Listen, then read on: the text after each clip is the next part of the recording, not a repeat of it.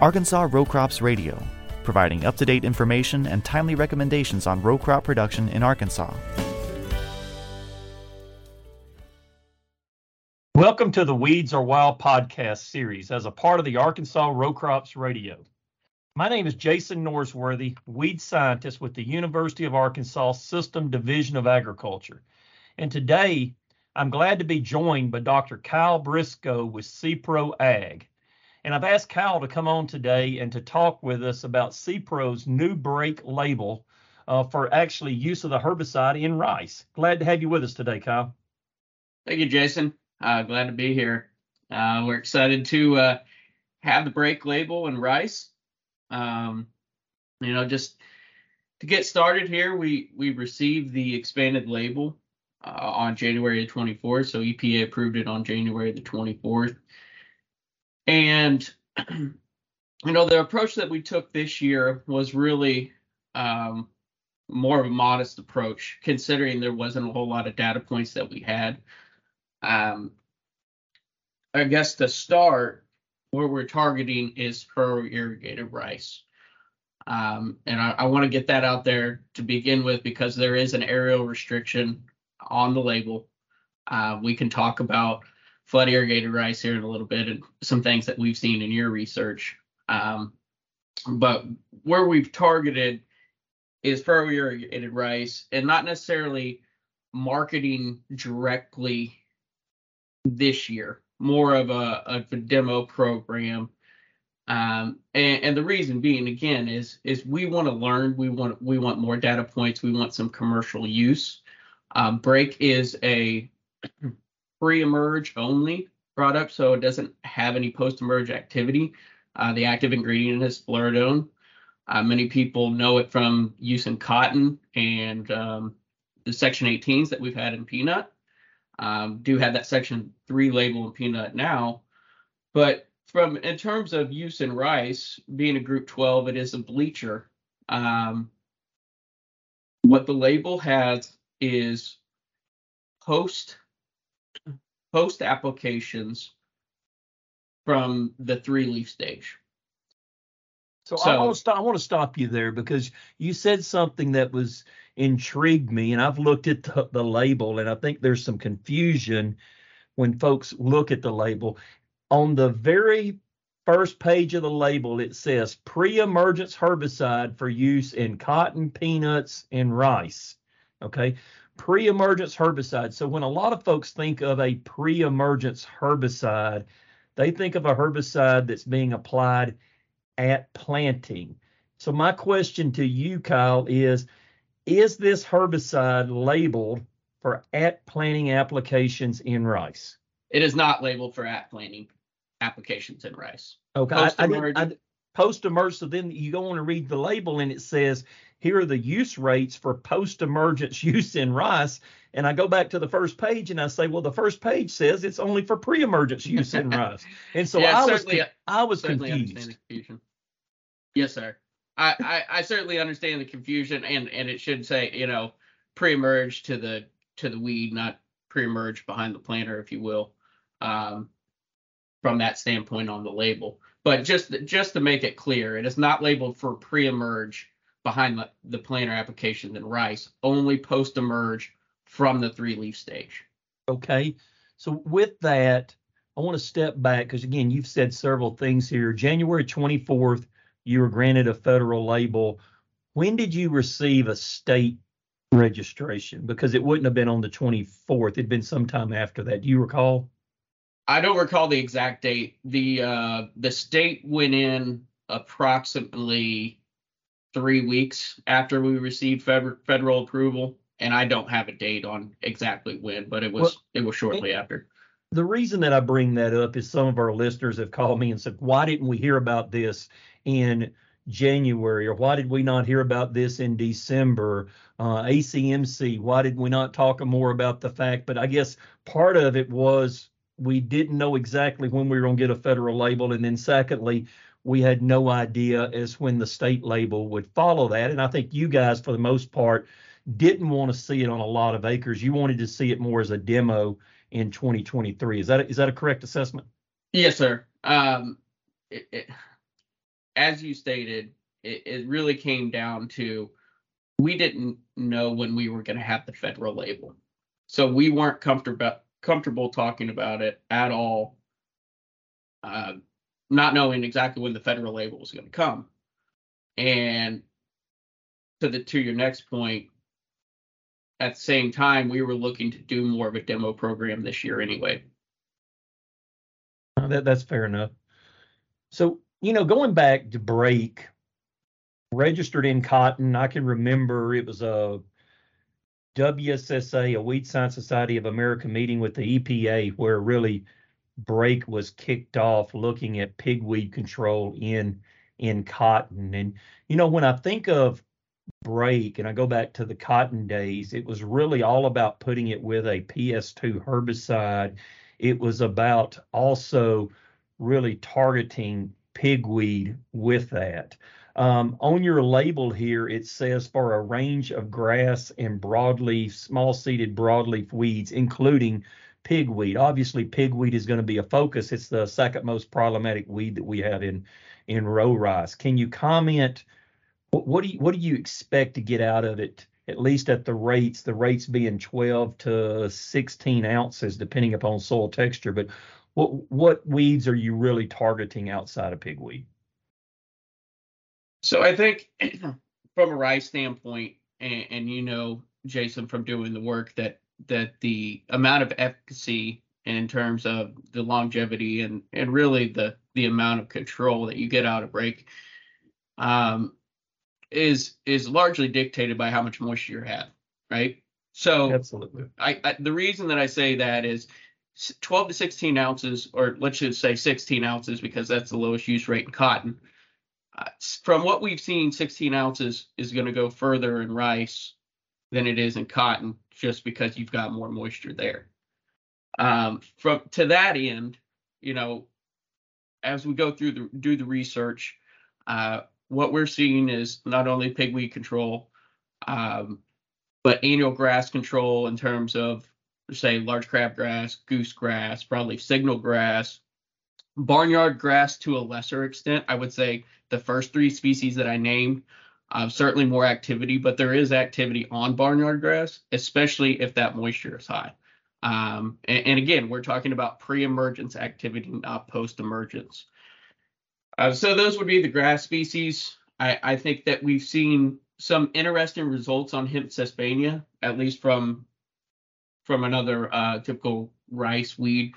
Um, but again, I think from a furrow irrigated rice standpoint, it always comes back to Palmer. And, and the reason that this project started to begin with was how do you control Palmer in furrow irrigated rice?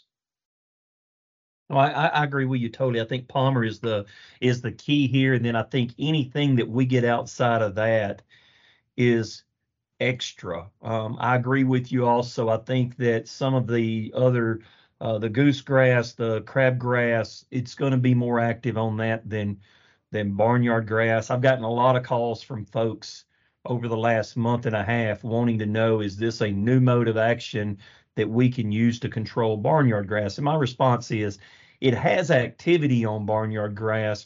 If I had to sit there and place a number in the MP44 today, I'm probably going to give it a, a 70. I'm not going to a 7 out of out of 10. I'm not going to say that it's a material that I would l- rely on for barnyard grass. Can it provide some activity? Absolutely, it it, it can. Uh, Hemp sesbania, you know, I agree with you also there. I think that there's some suppression, wouldn't say control, but it definitely has some activity on uh, hemp sesbania. And uh, it's going to help us out, I think, there in terms of providing some residual control. And maybe again, in the water, I think it's probably going to even have more activity than than it does on dry dry soil.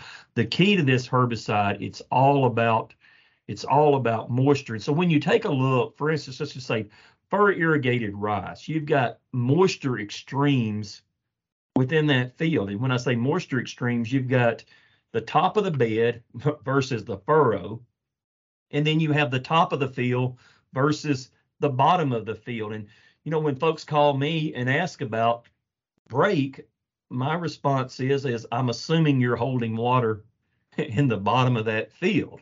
And if you're concerned about pigweed, the pigweed problem is going to go away with you holding water there. You need to address your pigweed issue on the portion that you're not actually flooding. And so w- with that, let's just kind of turn here and you know when I'm applying Brake, it's all about taking down the weeds that are up because you've mentioned it really has no I would say measurable post-emergence activity. You may get a little bleaching here and a little bleaching there, but it's not going to take down emerged weeds. So what are your thoughts in terms of some of the go-to herbicides that you would you would mix it with? And then I guess what are some things that you've seen that might indicate that you'd want to stay away from some herbicides? So from a mixing standpoint, again, I, I think you make a, a great point there with the it's pre only, no post emergence out activity outside of a little bleaching. So you need some some knockdown with it if you've got some weeds up. Um, if we're talking about primarily Palmer, which we are normally, uh, Loyant's been a good option um, in, in, the research trial so far. And and I would say the second best that I've seen is propanil. Um, if you talk about some chemistry that from a from a standpoint of I probably wouldn't recommend it right now because I want some more data uh, would be your ALS chemistries, um, such as GRASP or, or Regiment. And, and the reason I say that is we've we've seen, I would say, when the data shakes out, it'll be significantly more bleaching when you run those tank mixes. Now, uh, we haven't taken those trials to yield yet, obviously, but certainly it's it's of uh, of a bit of concern as we step into this realm. You know, I, I agree with you that the I think the go-to for those that will spray Loyant, and for the most, well, I mean, it's it's ground only, and so it's it's got aerial applications these days, but it's hard to find an individual in the state of Arkansas that's going to put it out. So I think Loyant is one that migrates towards ground application, and it has, I think, an excellent fit here with Brake because eight ounces of Loyant with 16 ounces of Brake, as you said in our research plots, and you had an opportunity to look at some a few uh, few weeks ago, looks outstanding in terms of residual on on pigweed. Propanil, I, I would be fine with propanil as long as it's an early timing. And when I say early timing, I'm talking one to two inch pigweed. We start getting into four inch, five inch pigweed, you're going to have some difficulty with with propanil. And uh, so for that reason, I really think the go-to as it relates to Palmer for the most part is going to be uh. It's not also surprising that again recommending eight ounces. Uh, part of that has to do with the fact that eight ounces is very effective on pigweed. Uh, secondly, by getting that rate down, we generally have less injury to rice uh, than we have with 16 ounces. So really, 16 isn't needed uh, to take care of our our pigweed issues. What what about? I'm just curious. I was talking with Dr. Butts here the other day. I, I, don't know if you guys have seen it any, but I know he's got a trial looking at brake on cut ground. Have you had in any of your demos? I'm just curious. Have you guys looked at any on some cut ground? So um, there is one demo on cut ground, and I will say that there are spots in that field um, where certainly you can tell that there's there's more injury there. There's more bleaching in areas, um, you know, where all the organic matter's been removed. So it's not a recommendation currently. Um, actually, if you look at the label, there's a precaution uh, about putting it on cut ground because we were afraid of exactly what we saw on the demo. Um, so yeah, to date, and I and I haven't not seen Dr. Butt's trial yet, but uh, certainly aware of it and gonna get in touch with him and see it real soon. Okay. What about um, one thing I want to backtrack on here, and then we'll talk about kind of moving over into flooded rice. But you know, you you said it's not recommended pre-emergence, but then when I looked at the label, the label says that there is a zero-day plant back to rice, and I'm not aware of any other herbicide that has a zero day plant back that doesn't have a true pre-emergence at planting label. And so, I mean, what, what, if it has a zero day plant back, why not a pre-emergence label? I'll say, Jason, from that point, it's it's being conservative on our end. Um, we've done a ton of work looking at it pre-emergence. You have trials. We looked at them three weeks ago. Um, and it looks really, really good. I, the the conservative part of it is, and, and let's speak specifically to furrow irrigate furrow irrigated rice right now is, um, we do see some stand loss, especially at the the 2x or the the double up rate, if you will, in the furrows. So if it gets wet and we have a cool wet spring and that rice in the furrows is sitting there with wet feet, um, sitting there drinking Brake, I, we have observed some stand loss. So that's why you know we were comfortable with a zero day plant back interval, but the pre-emerge on the label um, where uh, we didn't want to didn't want to get go there, I suppose, um, just due to what we've observed in the research trials. So yeah, so when we actually take a look at the injury that we see in irrigated rice, and at least in my plot work, we're not holding water. I when I, the end of the field holding water, I'm going to simulate that in a flooded culture, and we can talk more about that here in a moment. But the only time I really see injury with Brake is down in the furrow and um, you're you're right. When you turn on the irrigation, generally when you have cooler conditions, when you have standing water in that furrow, you're going to cause some white rice. And I think I agree with you. I think a 2x rate if you overlap, and I know the label does have a precautionary statement on there. If you have overlap, uh, you're probably going to have unacceptable injury associated with that. So I think that's where we need to be careful of. But coming back also, I guess along this, you know, coming back to cotton and thinking of working with it, you know, clay soils, we didn't see a lot of activity on Brake. I'm not going to say that we didn't see any activity. There was activity there, but it was not nearly the activity that we saw on a silt loam soil. I know I spoke to Dr. Tom Barber about that. He did some work, I think, down in South Arkansas. I did some work up in in uh, Northeast Arkansas. Do you have any demos out there on clay soils, and what are you seeing? I guess from an injury standpoint as well as from an efficacy standpoint. We do. Um, there's actually quite a bit that went out on clay and, and uh, some of your heavy so, heavier soils. I will say that just in general, uh, the more clay content, typically the less efficacy. Now, I will say that some of that can be overcome if it's if it's really wet, um, because that Brake, that fluridone exists in the soil solution, and it, you know it's not adsorbing to the to the colloids and and being bound up from being taken up by the germinating weeds. I, and again, going back to the label, it you know it says, hey, you definitely want to be at the high rate if you're going at, on a high clay soil or a highly organic soil. So. Okay.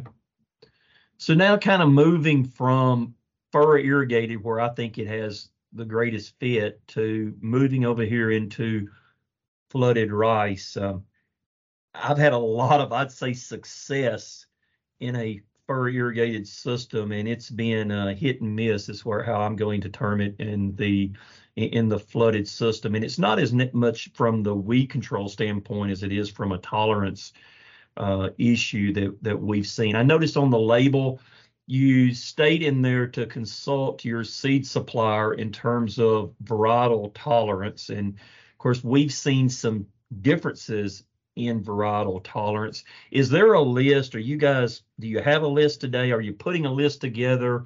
Um, how, how do you go about accessing this um, this determination as to whether you have a sensitive variety because some varieties are sensitive than others. Yes, sir. There's definitely varietal varietal differences, and yes, we are putting a list together. Uh, we had a what I'll call a an abbreviated list or a list that we were building this year. Um, that uh, you know certain varieties are are probably going to show more response, more bleaching than others. Uh, for example, your your Dyna-Gro 2, 263L. Uh, that one's probably at the top of the list of I wouldn't use Brake. Uh, certainly, if you're holding water on the end, you know, on the end of the field, you know, from from that standpoint, if you're if you're planting that variety in a furrow irrigated standpoint, from a from a flood irrigated, again, um, we we can get into dis- discussing what we've seen there, um, and certainly certainly more injury on the from the flood irrigated side than the furrow irrigated side. Uh, another one that I think stuck out that I I didn't I don't recall seeing last year in your trials um, was that CLL 15. Uh, it seemed like we've we've seen more injury there this year. Um, yeah, again, I, I agree a, with you. I was I was shocked from the standpoint you looked at it. We had CL 15 and we had CL 16 sitting side by side, and the data would indicate that 15 was definitely more sensitive than 16 and i would think that those would be i mean again i'm not a breeder so i don't know what their background would be but uh, there's definitely differences there in terms of sensitivity yes sir um that so that the other variety that we had listed this year um would be diamond on there that was showing a little bit more sensitive. And I and I'll say those conventional varieties in general, I think are can be a little bit more sensitive than than some of your hybrids. Uh, yeah, I would agree with you on on that. Um, and so with that, you know, you know, we've looked at it pre-emergence, we've looked at it three leaf application doing these varietal tolerances, and you know, I was telling you the other day, we've got plots this year where last year I would have swore that we had greater injury pre-emergence than we did with post-emergence applications. I think it, we have some sites this year. We probably have slightly more post-emergence than we do with pre-emergence. So I hadn't quite figured that out. But one thing is for certain, you have very little injury to rice until you put the water on it. And then when you put the water on it, that is really when you're going to start seeing the activity with Brake. And I guess what I would tell folks, Kyle, is if you get in a situation where that rice is beginning to turn white. If you the the label, my understanding, the label does allow for flooded applications. If you were to place it on rice and it were to begin to turn white, you're going to have to get the water off of it. Would you agree with that? I would agree. I mean that that is the recommendation. Um, you know when when people ask that question, it's hey, keep as much water off it as possible you know, obviously you can't control the rain, but you can control the irrigation.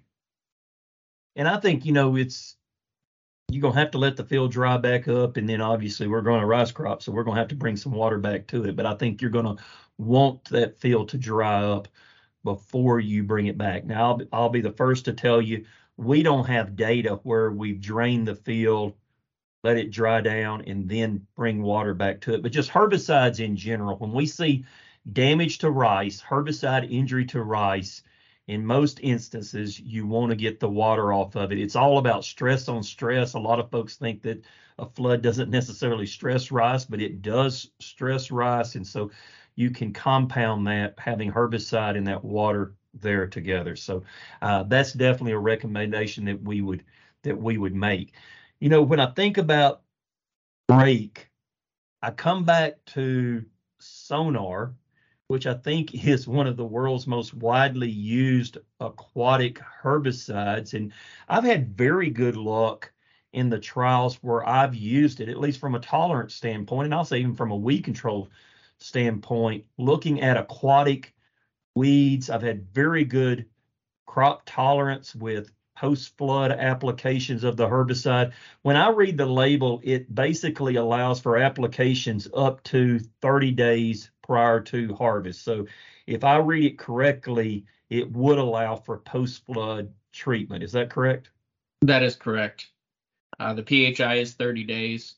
Uh, ongoing research suggests that post flood applications in flood irrigated rice um, not only control the aquatic weeds, um, but are safer to the rice than what we've seen in some of that pre those pre-flood applications. I would agree with you totally on on that. If I'm going to grow flooded rice, so today if I were growing flooded rice, and I was going to use Brake, first of all, pigweed's not going to be a problem for me because I'm going to flood and take that pigweed out. I'm really after aquatic weeds if I'm using Brake. And, uh, you know, there's some things I think that we're trying to figure out what we can mix with it. It's I'm not going to sit here today and say that brake is a broad spectrum post flood herbicide.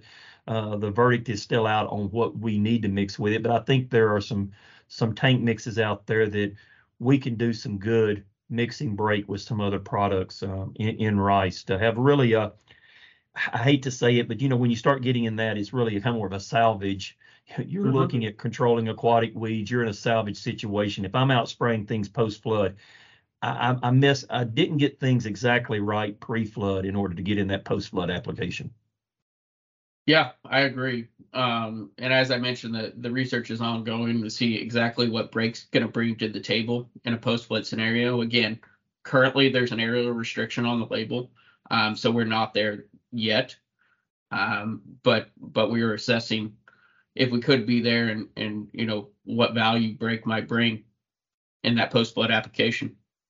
So basically, there, uh, you know, we're working with with SePRO. We're doing everything we can to ensure that we have no issues. You put things in an airplane, you just want to make sure that you you have good tolerance to everything around you. And I guess that's kind of where we are at this point. Hopefully, within the next uh, 12 to 18 months, uh, we can collect the data necessary to have confidence that we can move forward with that post flood application. Yes, sir. That is uh, priority number one. Uh, we discussed it three weeks ago when we were together and how we might do that and the crops that we would look at around the applications and and I, I think that's the direction we want to head. So going now to 2024, based on where we are today, based on the restrictions, the aerial restriction, based on what we know about flood irrigated or, or, or flooded rice, not flood irrigated, just flooded rice, your focus, Brake's focus, uh, the focus for Brake in 2024 again is going to be fur irrigated rice. And there's going to be some precautions around that. But basically, we're looking at mixing with Loyant, we're looking at mixing possibly with propanil, uh, we're coming in at the three leaf stage, trying to provide some more residual. Really, I'm gonna call it residual. I'm not gonna call it pre-emergence, but calling provide some residual to take us further into that crop. Because when we take a look at fur irrigated rice, I know in my work it's not uncommon that we've got four applications to try to get us to uh, canopy. If you're lucky, you might get by with three, but a lot of times you've got a fourth application that you may not have in flooded rice. Yes, sir. That is, um, you know, the recommendation again based on the label. Your sandier soils, any loam, 12 ounces of Brake, Um, anything heavier, 16 ounces of Brake, Uh, three leaf stage and and older rice, and then again mix it with something that is going to give you that that burn down if you've got some weeds up and Brake is going to provide the re- residual certainly for palmer um, annual grass, other annual grass species as we discussed earlier. Okay, is there anything else that I've missed today about Brake that you want to share with our audience? I think that th- that was a pretty well-rounded uh, conversation on Brake and rice, at least to date, uh, on what we know. Obviously, there's a lot of data that to be collected this year, um, both in furrow irrigated as well as flooded. Um, and so hopefully we can do this again after the uh, the data comes in and we can we can talk about our plan moving into 2024 absolutely and i would like to you know uh, i think Brake will be part of our program this winter in terms of how it positions in rice once we get all the data in uh, but we've had some positive results like i said thus far especially on on pigweed or palmer palmer pigweed uh, control so i really appreciate you joining us today uh, for this podcast. And I'd like to thank uh, all of our listeners for joining us for this episode of the Weeds Are Wild podcast series on the Arkansas Row Crops Radio. Arkansas Row Crops Radio is a production of the University of Arkansas System Division of Agriculture. For more information, please contact your local county extension agent or visit uaex.uada.edu.